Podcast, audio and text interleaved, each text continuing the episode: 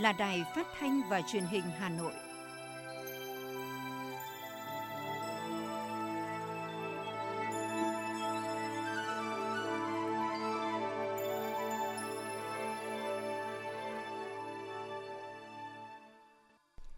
Thưa quý vị và các bạn, bây giờ là chương trình thời sự của Đài Phát thanh và Truyền hình Hà Nội, phát trực tiếp trên sóng phát thanh tần số FM 90 MHz. Tối nay thứ sáu, ngày 28 tháng 1 năm 2022, chương trình có những nội dung chính sau đây.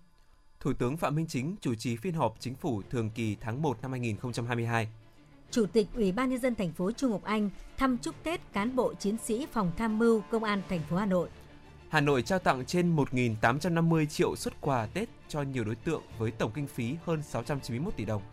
Công bố 82 điểm bán thuốc trong những ngày nghỉ Tết Nguyên đán trên địa bàn thành phố. Từ ngày 8 tháng 2, Vietnam Airlines khai thác cố định đường bay thường lệ đến châu Âu. Phần tin thế giới có những thông tin kể từ ngày 1 tháng 2 tới đây, Đan Mạch trở thành quốc gia Liên minh châu Âu EU đầu tiên dỡ bỏ tất cả hạn chế phòng COVID-19. New Zealand công bố kế hoạch 3 giai đoạn nhằm ứng phó với dịch bệnh. Sau đây là nội dung chi tiết sẽ có trong chương trình.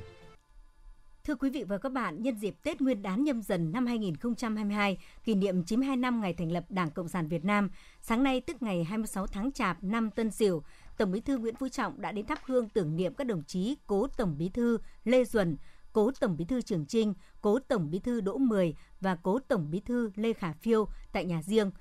Tổng Bí thư Nguyễn Phú Trọng đã thắp nén hương thơm, thành kính tưởng nhớ công lao, đóng góp to lớn của đồng chí Cố Tổng Bí thư Lê Duẩn. Đồng chí Lê Duẩn sinh năm 1907 trong một gia đình có truyền thống yêu nước và hiếu học tại xã Triệu Đông, huyện Triệu Phong, tỉnh Quảng Trị.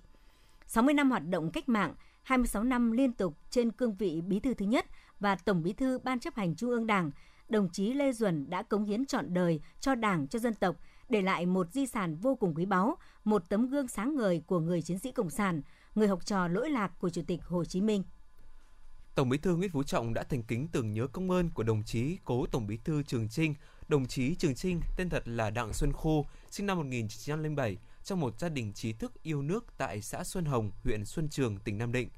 Với cương vị 3 lần làm Tổng Bí thư, hơn 20 năm là Ủy viên Bộ Chính trị, được phân công giữ nhiều trọng trách lớn của Đảng, Nhà nước. Dù ở bất cứ cương vị công tác nào, đồng chí luôn hết lòng vì Đảng, vì nước, vì dân, vững vàng trước mọi khó khăn thử thách.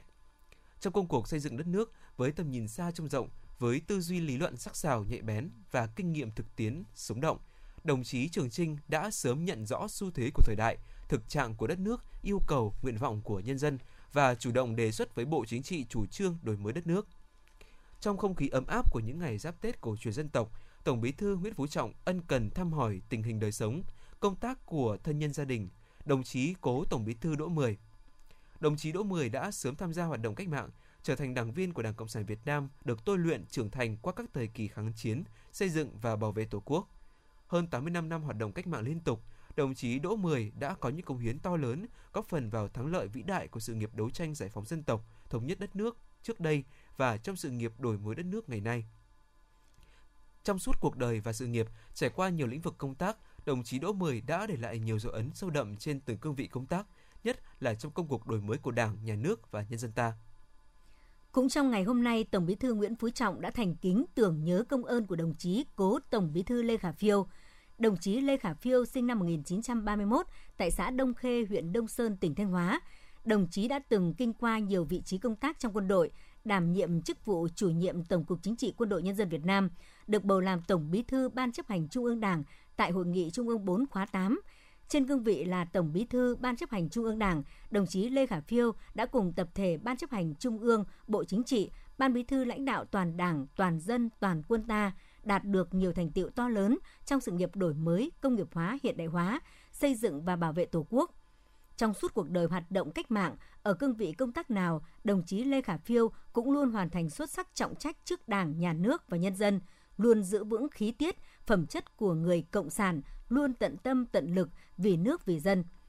Tổng Bí thư Nguyễn Phú Trọng chúc gia đình người thân của các đồng chí cố Tổng Bí thư một năm mới dồi dào sức khỏe, an khang thịnh vượng, tiếp nối và phát huy truyền thống vẻ vang của gia đình, đạt nhiều thành tích trong học tập, công tác, tích cực đóng góp vào công cuộc xây dựng phát triển quê hương đất nước.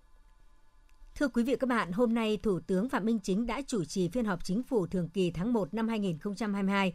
Phiên họp nhằm đánh giá tình hình phát triển kinh tế xã hội tháng 1 năm 2022 và nhiệm vụ giải pháp trong tháng 2 cũng như những tháng tiếp theo, thảo luận dự thảo nghị quyết của chính phủ về chương trình phục hồi và phát triển kinh tế xã hội theo kết luận của Bộ Chính trị và nghị quyết của Quốc hội. Phát biểu khai mạc phiên họp, Thủ tướng Phạm Minh Chính đánh giá tiếp nối kết quả của quý 4 năm 2021, trong tháng 1 năm 2022, tình hình kinh tế xã hội tiếp tục phục hồi, các hoạt động sản xuất kinh doanh được nối lại, đặc biệt là khắc phục đứt gãy chuỗi cung ứng lao động.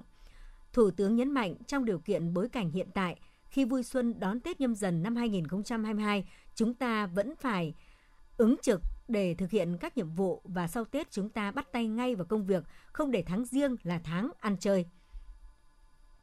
Báo cáo tình hình tháng 1 năm 2022 cho thấy công tác phòng chống dịch COVID-19 có nhiều chuyển biến tích cực, số ca nhiễm và số ca tử vong có xu hướng giảm, trong bối cảnh nước ta đang hoàn tất tiêm chủng vaccine mũi 2 của liều cơ bản và đẩy mạnh mũi tiêm thứ ba và mũi nhắc lại cho người dân từ 12 tuổi trở lên. Nhờ đó có hoạt động kinh tế xã hội dần được phục hồi, các trung tâm thành phố lớn đã và đang tổ chức lại các hoạt động như du lịch nội địa, du lịch quốc tế, cho trẻ em học sinh đến trường trở lại.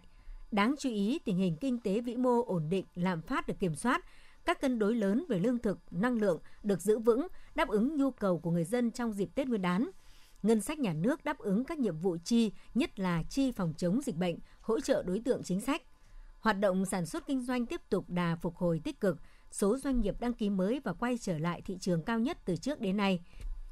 Kim ngạch xuất khẩu hàng hóa tháng 1 đạt 29 tỷ đô la Mỹ, tăng 1,6% so với cùng kỳ năm trước, đã giải quyết hiệu quả việc xuất khẩu hàng hóa tại các cửa khẩu đường bộ phía Bắc. Giải ngân vốn đầu tư công năm 2021 đạt kết quả đáng ghi nhận, đặc biệt trong các tháng cuối năm. Sáng nay, Ủy viên Bộ Chính trị, Bí thư Trung ương Đảng, trưởng Ban Nội chính Trung ương Phan Đình Trạc chủ trì hội nghị triển khai quyết định của Ban Bí thư Trung ương Đảng về công tác cán bộ. Theo đó, Ban Bí thư quyết định bổ nhiệm đồng chí Nguyễn Văn Yên, vụ trưởng vụ theo dõi, xử lý các vụ án, vụ việc, Ban Nội dung chính Trung ương giữ chức Phó trưởng Ban Nội chính Trung ương. Trong quyết định cho tân Phó trưởng Ban Nội chính Trung ương Nguyễn Văn Yên, đồng chí Phan Đình Trạc nhấn mạnh, đồng chí Nguyễn Văn Yên là cán bộ đã trải qua quá trình thử thách công tác, đặc biệt là trong công tác phòng chống tham nhũng, đồng thời khẳng định việc Ban Bí thư Trung ương Đảng bổ nhiệm đồng chí Nguyễn Văn Yên giữ chức Phó trưởng Ban Nội chính Trung ương có ý nghĩa quan trọng trong bối cảnh Bộ Chính trị vừa ban hành kết luận số 14 về chủ trương khuyến khích và bảo vệ cán bộ năng động, sáng tạo vì lợi ích chung mong đồng chí Nguyễn Văn Yên trong vị trí công tác nhiệm vụ mới sẽ có trách nhiệm cao hơn, tiếp tục phát huy thành tích, ưu điểm của mình thời gian qua và để phấn đấu quyết tâm hoàn thành tốt nhiệm vụ, không phụ lòng tin của Bộ Chính trị, Ban Bí thư và cán bộ nhân viên Ban Nội chính Trung ương. Sáng nay, Ủy viên Trung ương Đảng, Phó Bí thư Thành ủy, Chủ tịch Ủy ban nhân dân thành phố Hà Nội Trung Ngọc Anh đã đến thăm, động viên và chúc Tết phòng tham mưu và phòng cảnh sát quản lý hành chính về trật tự xã hội, Công an thành phố Hà Nội Cùng dự có Ủy viên Ban Thường vụ Thành ủy, Trung tướng Nguyễn Hải Trung, Giám đốc Công an thành phố.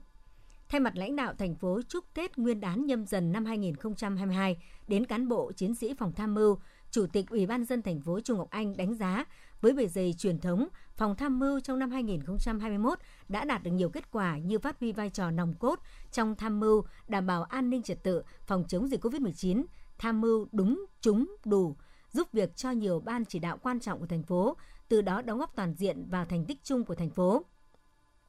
Chủ tịch Ủy ban nhân dân thành phố nêu rõ, năm 2022 với nhiều thách thức và các mục tiêu kinh tế xã hội, bảo đảm tuyệt đối an toàn cho thủ đô, đòi hỏi sự nỗ lực vượt bậc, trong đó các chương trình kế hoạch mệnh lệnh bảo đảm an ninh chính trị, trật tự an toàn xã hội trông cậy vào công an thành phố cũng như phòng tham mưu để thủ đô phải tuyệt đối an toàn.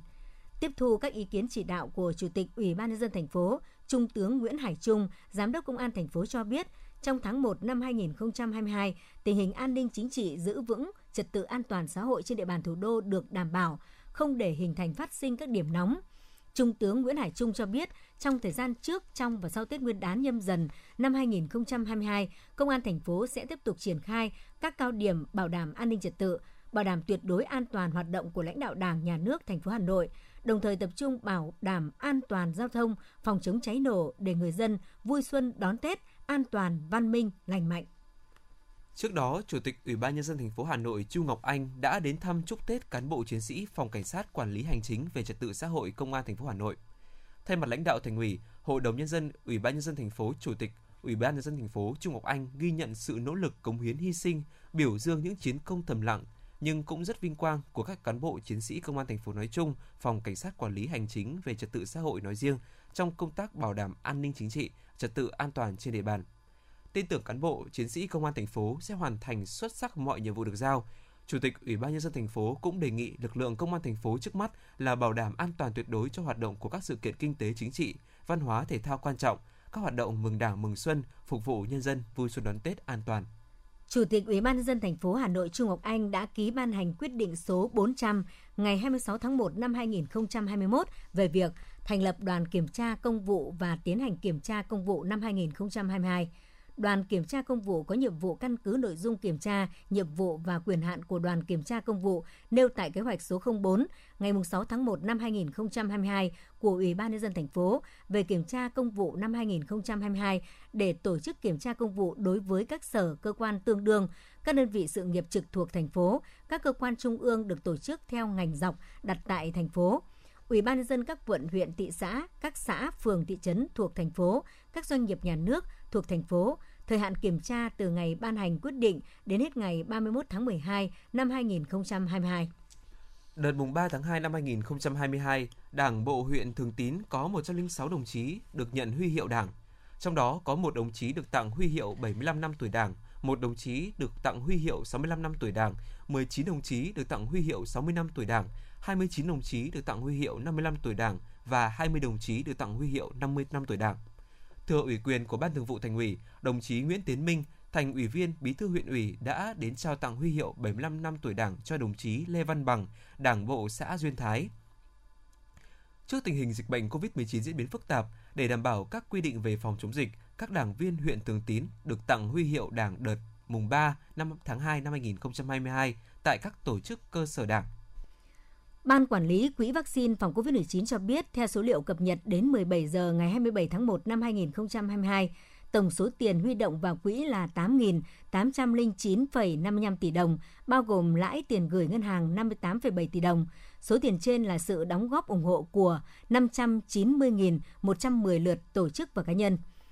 Cũng đến thời điểm trên, chi từ quỹ là 7.672,2 tỷ đồng, trong đó chi mua vaccine là 7.667,6 tỷ đồng, chi hỗ trợ nghiên cứu thử nghiệm vaccine 4,6 tỷ đồng, số dư quỹ là 1.137,35 tỷ đồng. Ban quản lý quỹ vaccine phòng COVID-19 đã mở 22 tài khoản tiếp nhận cho 3 loại tiền tiền Việt Nam, đô la Mỹ và euro tại Sở giao dịch kho bạc nhà nước và 7 ngân hàng thương mại gồm BIDV, Vietcombank, Vietinbank, HD Bank, MB, ARB Bank và TP Bank. Việc quản lý, sử dụng quỹ, mở tài khoản tiền gửi kho bạc nhà nước được công khai trên các phương tiện thông tin đại chúng. Số tiền ủng hộ được kho bạc nhà nước tổng hợp và thông tin rộng rãi. Sở Y tế Hà Nội công bố danh sách 82 điểm bán lẻ thuốc trong dịp Tết Nguyên đán nhâm dần 2022 trên địa bàn thành phố. Trong đó có 38 nhà thuốc trong các bệnh viện và 44 nhà thuốc quầy thuốc tại các quận huyện thị xã. Cụ thể, 38 nhà thuốc trong các bệnh viện mở bán 24 trên 24 giờ trong những ngày nghỉ Tết Nguyên đán nhâm dần, bao gồm Bệnh viện Bắc Thăng Long, Đông Anh, Đống Đa, Đức Giang, Hà Đông, Hòe Nhai, Sóc Sơn, Sơn Tây, Thanh Nhàn, Thanh Trì, Vân Đình, Sanh Pôn, Y học cổ truyền Hà Nội, Ba Vì, Trương Mỹ, Đan Phượng, Gia Lâm, Hoài Đức, Mê Linh, Phú Xuyên, Phúc Thọ, Quốc Oai, Thạch Thất, Thanh Oai, Gia Liễu Hà Nội, Mắt Hà Đông, Mắt Hà Nội, Phổi Hà Nội, Phụ sản Hà Nội, Tâm thần Ban ngày Mai Hương, Tâm thần Mỹ Đức, Thận Hà Nội, Tim Hà Nội, Ung biếu Hà Nội, Hữu nghị Việt Nam Cuba, Tâm thần Hà Nội, Mỹ Đức và Thường Tín. Ngoài ra còn có 44 nhà thuốc quầy thuốc phân bố tại 30 quận huyện thị xã trên địa bàn thành phố. Cụ thể 15 nhà thuốc quầy thuốc tư nhân trực bán thuốc trong dịp Tết. Tại quận Đống Đa có nhà thuốc số 96, 98 phố Khâm Thiên, quận Thanh Xuân có nhà thuốc 94 Tô Vĩnh Diện, quận Hà Đông có hai nhà thuốc 191 đường Phùng Hưng và nhà thuốc số 41 tổ 7 phường Vạn Phúc. Quận Hoàng Mai có nhà thuốc tòa nhà Park 2, khu đô thị Vinhome Time City Park Hill. Quận Tây Hồ có hai nhà thuốc 431 Thụy Khuê và 120 Âu Cơ. Quận Hoàn Kiếm có hai nhà thuốc 21 Lãn Ông và 42 Quang Trung. Quận Long Biên có hai nhà thuốc 61 Nguyễn Sơn và 122 ngõ 466 Ngô Gia Tự. Quận Ba Đình có 2 nhà thuốc, 61 cửa Bắc và 22 phúc xá. Huyện Thanh Trì có nhà thuốc 177 tiệu liệt. Huyện Hoài Đức có nhà thuốc phố Thú Y, Đức Thượng. 14 nhà thuốc, quầy thuốc mở cửa từ 8 giờ tới 17 giờ ngày 31 tháng 1, nghỉ từ ngày mùng 1 đến ngày mùng 3 tháng 2 và mở cửa từ 7 giờ 30 đến 21 giờ ngày mùng 4 tháng 2. Tại quận Hoàn Kiếm có 5 nhà thuốc, số 2 hàng bài, 119 hàng gai, 54 tràng tiền, 59 lãn ông và số 5 cửa Nam. Quận Hai Bà Trưng có 4 nhà thuốc, 44 Lê Đại Hành, 162 phố Huế, 228 Lò Đúc, 512 Bạch Mai và 89 Bùi Ngọc Dương.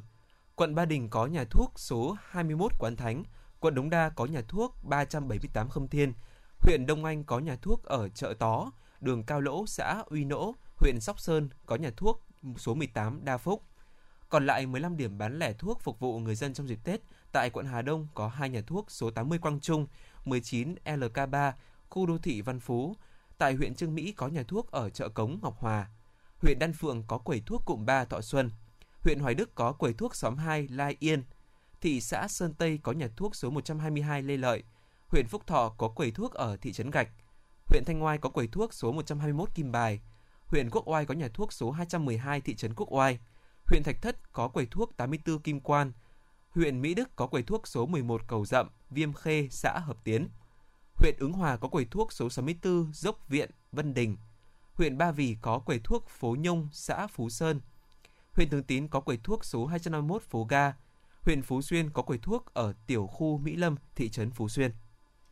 Sở Lao động Thương binh và Xã hội Hà Nội thông tin về tình hình tặng quà Tết cho các đối tượng xã hội trên địa bàn thành phố Hà Nội. Tính đến ngày 25 tháng 1, tức ngày 23 tháng Chạp năm Tân Sửu, các quận huyện thị xã và các đơn vị có liên quan đã trao tặng 1 triệu 853.286 xuất quà cho các đối tượng chính sách ưu đãi, người có công, người nghèo, đối tượng bảo trợ xã hội, người cao tuổi, cán bộ nghỉ hưu, mất sức, người lao động có hoàn cảnh khó khăn, các tổ chức, gia đình cá nhân tiêu biểu, trẻ em có hoàn cảnh đặc biệt trên địa bàn Hà Nội với tổng kinh phí là 691 tỷ 286 triệu 895 nghìn đồng. Trong đó, nguồn vận động xã hội hóa 31,9 tỷ đồng, tương ứng với 94.886 xuất quà, chiếm 4,6% tổng kinh phí quà tặng. Đến nay, tỷ lệ quà tặng toàn thành phố so với kế hoạch đạt 174,8%, tăng 12% so với năm 2021. Cùng với quà của Chủ tịch nước, quà của thành phố, năm nay các quận, huyện, xã, phường tiếp tục quan tâm trích ngân sách để đi thăm tặng quà cho các đối tượng – đồng thời vận động cộng đồng xã hội cùng chung tay chăm lo Tết cho các đối tượng tại địa phương, bảo đảm mọi người, mọi nhà đều được đón Tết nhâm dần trong không khí vui vẻ, đầm ấm.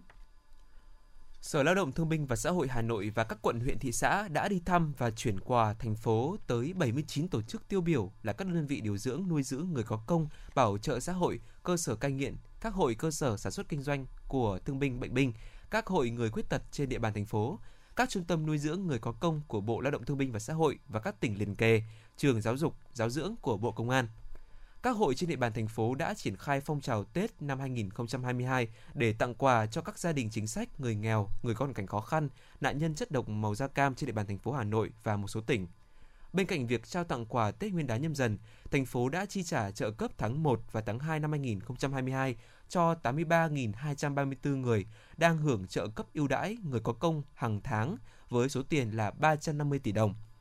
Trên 196.000 đối tượng bảo trợ xã hội hưởng trợ cấp hàng tháng tại cộng đồng cũng được nhận trợ cấp theo quy định.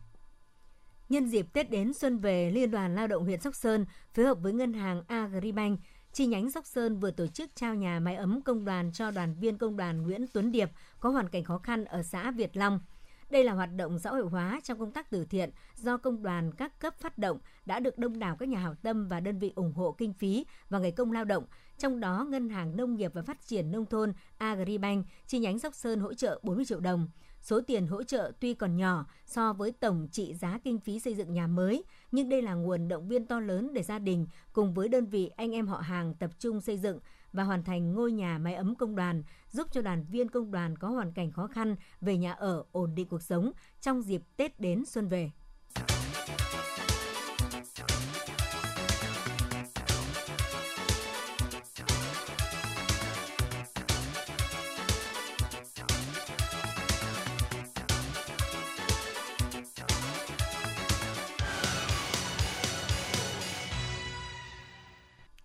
Thưa quý vị và các bạn, là xã dân tộc miền núi duy nhất của huyện Trương Mỹ, nhờ sự quan tâm đầu tư của thành phố, sự nỗ lực của người dân địa phương, giờ đây bộ mặt của xã Trần Phú đã có sự đổi thay vượt bậc.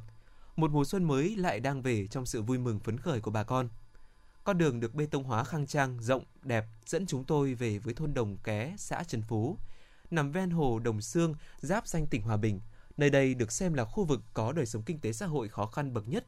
ngày mới sắp nhập về thủ đô.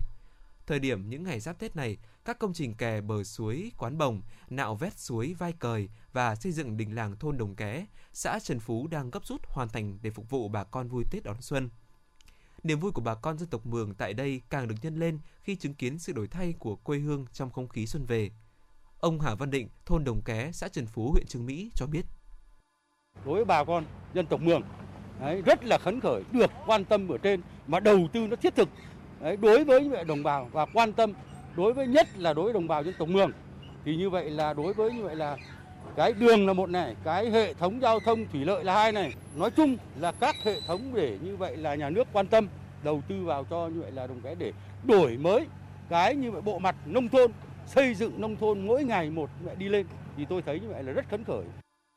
Theo ông Nguyễn Viết Đăng, bí thư chi bộ thôn Đồng Ké, xã Trần Phú, huyện Trương Mỹ chia sẻ, nhiều năm trước, việc đi lại trong thôn rất vất vả do những con đường đa phần chưa được cứng hóa, lầy lội và trơn trượt vào mùa mưa. Hệ thống thủy lợi bị chia cắt khiến sản xuất nông nghiệp của đồng bào dân tộc Mường nơi đây hết sức khó khăn. Không chỉ vậy, số điểm trường học, trạm y tế, nhà văn hóa còn ít ỏi, nằm phân tán trở thành rào cản đối với nhu cầu tiếp cận nâng cao chất lượng đời sống cho đồng bào các dân tộc nơi xứ Mường heo hút. Tuy nhiên, trong hơn 10 năm qua, kinh tế của người dân địa phương đã phát triển hơn rất nhiều. Nhờ hệ thống giao thông thủy lợi được thành phố đầu tư, các hạ tầng sản xuất đã được nâng cấp, tạo thuận lợi cho canh tác nông nghiệp của người dân. Ông Nguyễn Viết Đăng chia sẻ. Đối với à, vai trò của chi bộ là cái nòng cốt trong các thời kỳ từ những cái lúc khó khăn cho đến cái bây giờ đến thuận lợi được nhà nước quan tâm lúc nào cũng thể hiện cái vai trò là là đầu tàu còn trách nhiệm của từng đảng viên chúng tôi đã phân công từng đảng viên phụ trách các mảng trong cái vấn đề xây dựng phát triển nông thôn mới thì mỗi một đồng chí đều phải phụ trách một đoàn thể và mỗi một đoàn thể đều là nhân tố để thúc đẩy cái công tác xây dựng nông thôn mới ở cơ sở ở địa phương còn à, đối với người dân thì sau khi nhìn thấy những cái mô hình sản xuất, nhìn thấy những cái phát triển của các đồng chí đảng viên cũng là người dân tộc như mình thì nhân dân cũng hồ hởi tham gia và nó tạo thành một cái động lực để phát triển chung. Năm 2021, 10 dự án xây dựng, cải tạo, nâng cấp các công trình thiết yếu phục vụ nhu cầu phát triển kinh tế văn hóa xã hội của người dân với tổng kinh phí hơn 60 tỷ đồng đã được triển khai trên địa bàn xã. Năm 2016, Trần Phú là một trong những xã đầu tiên về đích nông thôn mới của huyện Trương Mỹ. Có được kết quả này đó là nhờ vào sự công cuộc quyết liệt của chính quyền và người dân địa phương. Hơn 10 năm trên chặng đường phát triển từ một xứ mường heo hút thuộc diện đặc biệt khó khăn, 135 năm 2022 này, Trần Phú đang phấn đấu về đích nông thôn mới nâng cao.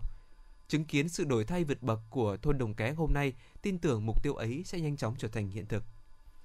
Tiếp tục là phần tin, trên địa bàn huyện Phúc Thọ hiện có 1.657 cơ sở sản xuất chế biến kinh doanh thực phẩm và 13 chợ đang hoạt động. Trong năm 2021, Ban chỉ đạo công tác an toàn thực phẩm huyện đã ban hành nhiều văn bản chỉ đạo đẩy mạnh tuyên truyền nâng cao nhận thức, trách nhiệm của người sản xuất chế biến, kinh doanh thực phẩm, các khuyến cáo trong chọn mua sử dụng thực phẩm an toàn cho người dân, đồng thời chỉ đạo tiếp tục triển khai thực hiện cuộc vận động ba sạch đến toàn thể nhân dân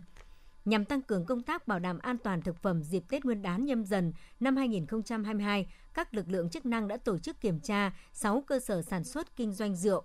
Phòng Kinh tế phối hợp thẩm định kiểm tra đánh giá một cơ sở sản xuất thịt muối, nem. Kết quả kiểm tra đều đạt các tiêu chí theo quy định.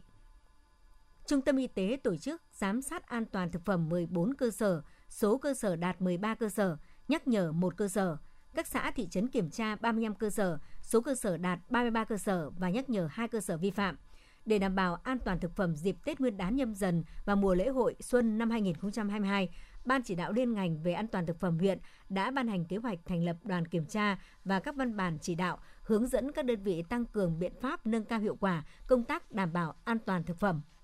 Thưa quý vị, Tết Nguyên đán đang đến rất gần, nhu cầu của người dân tăng cao kéo theo giá các mặt hàng thực phẩm cũng đang có xu hướng tăng. Bên cạnh đó, do tình trạng ùn ứ tại các cửa khẩu phía Bắc khiến giá thanh long vụ Tết giảm sâu. Cụ thể, Do tình trạng ùn ứ nông sản ở các cửa khẩu phía Bắc đã khiến thanh long ở các tỉnh đồng bằng sông Cửu Long tắc đầu ra và tuột giá thê thảm. Giá giảm mạnh trong khi vườn thanh long đang chín tới. Tết là thời điểm thanh long được trồng nghịch vụ, muốn cho trái thì phải sông đèn. Cộng với giá vật tư đầu vào tăng cao, đã đẩy giá thành sản xuất lên tới 12.000 tới 15.000 đồng một cân. Tuy nhiên, giá bán hiện tại đang rất thấp, ngay cả thanh long ruột đỏ loại tốt nhất cũng chỉ có giá khoảng 12.000 đồng một cân. Loại thường cũng chỉ từ 2.000 tới 5.000 đồng một cân. Người nông dân đứng trước nguy cơ thua lỗ nặng nề. Tại các chợ trên địa bàn Hà Nội, giá các loại thực phẩm tươi sống hiện đang tăng mạnh. Cụ thể, thịt bò hiện ở mức 300.000 đồng kg, tăng 25 đến 30.000 đồng kg so với trước đây. Giá gà ta tăng 20.000 đồng đến 30.000 đồng lên 150.000 đồng kg, trong khi giá gà công nghiệp lên 90.000 đồng kg, giá tôm, mực, ghẹ, cua tăng từ 20 đến 30% so với cách đây một tháng. Gần Tết nhu cầu của người dân tăng cao, đẩy giá thực phẩm tăng mạnh. Lá rong là nguyên liệu không thể thiếu để gói bánh trưng mỗi dịp Tết. Năm nay, do ảnh hưởng của dịch Covid-19 mà giá lá rong tăng gấp đôi. Cụ thể, lá rong rừng có giá là 150.000 đồng một trên 100 lá, lá rong quê có giá là 120.000 đồng 100 lá. Tuy nhiên nhìn chung thì thị trường cũng đang ảm đạm vắng người mua mặc dù chất lượng lá rong năm nay tốt hơn so với những năm trước. Bộ Giao thông Vận tải vừa thông báo về việc cho phép lưu thông đoạn cao tốc Cao Bồ Nam Định, Mai Sơn Ninh Bình để phục vụ nhu cầu đi lại của người dân dịp Tết từ 13 giờ ngày hôm nay 28 tháng 1, tức ngày 26 tháng Chạp. Cao tốc Cao Bồ Mai Sơn dài hơn 15 km là một trong 11 dự án thành phần thuộc dự án đường cao tốc trên tuyến Bắc Nam phía Đông giai đoạn 2017-2020. Trong thời gian hoàn thiện các thủ tục còn lại và chuẩn bị khánh thành, trên cơ sở đề xuất của Sở Giao thông Vận tải Ninh Bình, Bộ Giao thông Vận tải chấp thuận đưa cao tốc vào thông xe tạm thời từ 13 giờ ngày 28 tháng 1 cho đến khi chính thức khánh thành. Thưa quý vị, hôm qua ngày 27 tháng 1 tại nhà văn hóa thôn 8 xã Ninh Hiệp, huyện Gia Lâm, thành phố Hà Nội, Tòa án nhân dân huyện Gia Lâm đã mở phiên tòa xét xử lưu động và tuyên phạt bị cáo Đinh Quang Đạt, chú tại xã Tam Dị, huyện Lục Nam, tỉnh Bắc Giang, 30 tháng tù về tội buôn bán hàng cấm. Việc đưa ra xét xử nghiêm các đối tượng buôn bán pháo nổ trong dịp này nhằm tăng cường công tác phòng chống sử dụng, tàng trữ pháo nổ, đảm bảo an ninh trật tự, an toàn xã hội trong dịp Tết Nguyên đán. Theo cáo trạng, ngày 8 tháng 12 năm 2021, Đinh Quang Đạt được một đối tượng hỏi mua 30 mét pháo nổ nên đã đồng ý và vào mạng Internet đặt mua – sau đó đem về bán lại với giá là 1,1 triệu đồng trên một mét. Quá trình Đạt vận chuyển pháo nổ đem bán thì bị lực lượng công an kiểm tra. Đối tượng mua đã kịp chạy thoát. Đạt bị bắt với 23,6 kg pháo nổ. Bị cáo Đạt thừa nhận biết pháo luật cấm buôn bán pháo nổ nhưng vì mục đích kiếm lời nên bị cáo vẫn buôn bán. Hội đồng xét xử nhận định, mặc dù bị cáo nhận thức được việc buôn bán pháo nổ là hành vi bị nghiêm cấm, nhưng vì mục đích lợi nhuận mà vẫn cố tình thực hiện nên phải xử lý nghiêm và tuyên phạt bị cáo 30 tháng tù về tội buôn bán hàng cấm. Ông Lâm Tiến Bắc, Chủ tịch Hội đồng Nhân dân xã Ninh Hiệp, huyện Gia Lâm, Hà Nội và ông Nguyễn Thạc Thư, trưởng thôn 8 xã Ninh Hiệp nói. Thì trong thời gian qua thì tiếp tục à, triển khai và thực hiện à, cái nghị quyết 37 của chính phủ về cấm sản xuất, buôn bán, vận chuyển và tàng trữ đốt pháo nổ. Thì những ngày qua, những năm qua thì Đảng bộ chính quyền đã tập trung chỉ đạo xây dựng các cái kế hoạch đồng thời là tuyên truyền trong nhân dân về sử dụng và đốt pháo nổ. Do vậy đã đạt được một ờ, cái kết quả nhất định để nhân dân trong địa phương đã từng bước nhận thức ra cái việc sử dụng đốt pháo là vi phạm pháp luật. Do vậy đã hạn chế rất là rõ rệt, đặc biệt là trong cái tiết ờ, của năm 2021 vừa, vừa qua. Thì tuy nhiên thì bên cạnh những cái kết quả đã được được thì cũng còn một số những cái bộ phận là vì cái lợi ích hám lợi vẫn cố tình vi phạm pháp luật. Cái vụ việc xét xử với đối tượng mà buôn bán vận chuyển pháo trên địa bàn xã Ninh Hiệp này là rất chi là là tốt cho người dân xã Ninh Hiệp nói chung cũng như là thôn tán chúng tôi nói riêng để nằm tuyên truyền quảng bá cho người dân hiểu và răn đe các cái đối tượng mà cố tình tàng trữ hoặc buôn bán pháo nổ cũng như là là đốt pháo nổ trong dịp Tết Nguyên đán. Bất chấp quy định pháp luật, vì lợi nhuận, các đối tượng vẫn cố tình mua bán, tàng trữ pháo nổ, nhất là vào dịp Tết Nguyên đán, việc đưa ra xét xử nghiêm các đối tượng này nhằm góp phần cảnh báo, răn đe và phòng ngừa các hành vi vi phạm.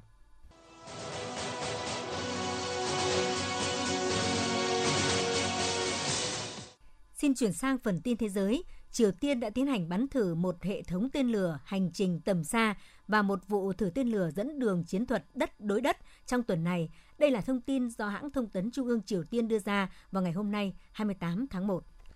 Trung Quốc đã mở rộng lệnh hạn chế di chuyển của người dân ở thủ đô Bắc Kinh, ngay cả khi thành phố này báo cáo số trường hợp COVID-19 vào ngày 27 tháng 1 giảm đi. Đây là một trong những nỗ lực nhằm làm giảm nguy cơ lây lan COVID-19 trong khoảng thời gian gần 10 ngày trước khi Thế vận hội mùa đông năm 2022 diễn ra ở Bắc Kinh. Mỹ tuyên bố để ngỏ biện pháp ngoại giao để giải quyết những quan ngại an ninh của Nga ở Đông Âu, trong khi đó Moscow vừa tổ chức các cuộc đàm phán an ninh với các nước phương Tây nhằm hạ nhiệt căng thẳng Nga-Ukraine. Cơ quan Dược phẩm châu Âu EMA đã bật đèn xanh cho thuốc kháng virus COVID-19 của Pfizer để điều trị cho người lớn tuổi có nguy cơ mắc bệnh nặng. Ý, Đức và Bỉ là một trong số ít các quốc gia EU đã mua thuốc kháng virus COVID-19 của Pfizer với tên gọi là Paxlovid. Hãng dược phẩm Mỹ Moderna thông báo bắt đầu thử nghiệm lâm sàng liều vaccine tăng cường được phát triển riêng để chống lại biến thể Omicron. Tuyên bố của Moderna được đưa ra một ngày sau khi Pfizer cho biết bắt đầu đăng ký thử nghiệm lâm sàng loại vaccine đặc hiệu cho biến thể Omicron. Cả hai công ty đều phát triển vaccine dựa trên công nghệ mRNA, cho phép cập nhật tương đối dễ dàng vaccine để bắt kịp với tốc độ đột biến nhanh của những biến chủng mới. Kể từ ngày 1 tháng 2 tới đây, Đan Mạch sẽ chính thức dỡ bỏ tất cả các biện pháp hạn chế để phòng dịch COVID-19. Quyết định trên được đưa ra khi tại Đan Mạch, tỷ lệ nhập viện và tử vong do biến thể Omicron vẫn trong tầm kiểm soát và tỷ lệ tiêm chủng cao. Theo cơ quan y tế và dược phẩm Đan Mạch đến nay, khoảng 82% dân số Đan Mạch từ 12 tuổi trở lên đã được tiêm chủng đầy đủ hai liều, trong đó 50% được tiêm mũi thứ ba. Chính phủ New Zealand đã công bố kế hoạch gồm 3 giai đoạn nhằm ngăn chặn và làm chậm lại đà lây lan của biến chủng Omicron trong bối cảnh số ca nhiễm được dự đoán sẽ tăng lên nhanh chóng và gây áp lực đáng kể đối với hệ thống y tế. Dự báo thời tiết khu vực Hà Nội đêm 28 ngày 29 tháng 1 năm 2022. Trung tâm thành phố Hà Nội, đêm và sáng không mưa, sương mù, trưa chiều trời nắng gió nhẹ, nhiệt độ từ 21 đến 27 độ C. Quý vị và các bạn vừa nghe chương trình thời sự tối của Đài Phát thanh và Truyền hình Hà Nội. Chịu trách nhiệm sản xuất Phó Tổng giám đốc Nguyễn Tiến Dũng. Chương trình do biên tập viên Trà My Nguyễn Hằng, phát thanh viên Thanh Hiền Hoàng Nam và kỹ thuật viên Bích Hoa thực hiện. Thân ái chào tạm biệt.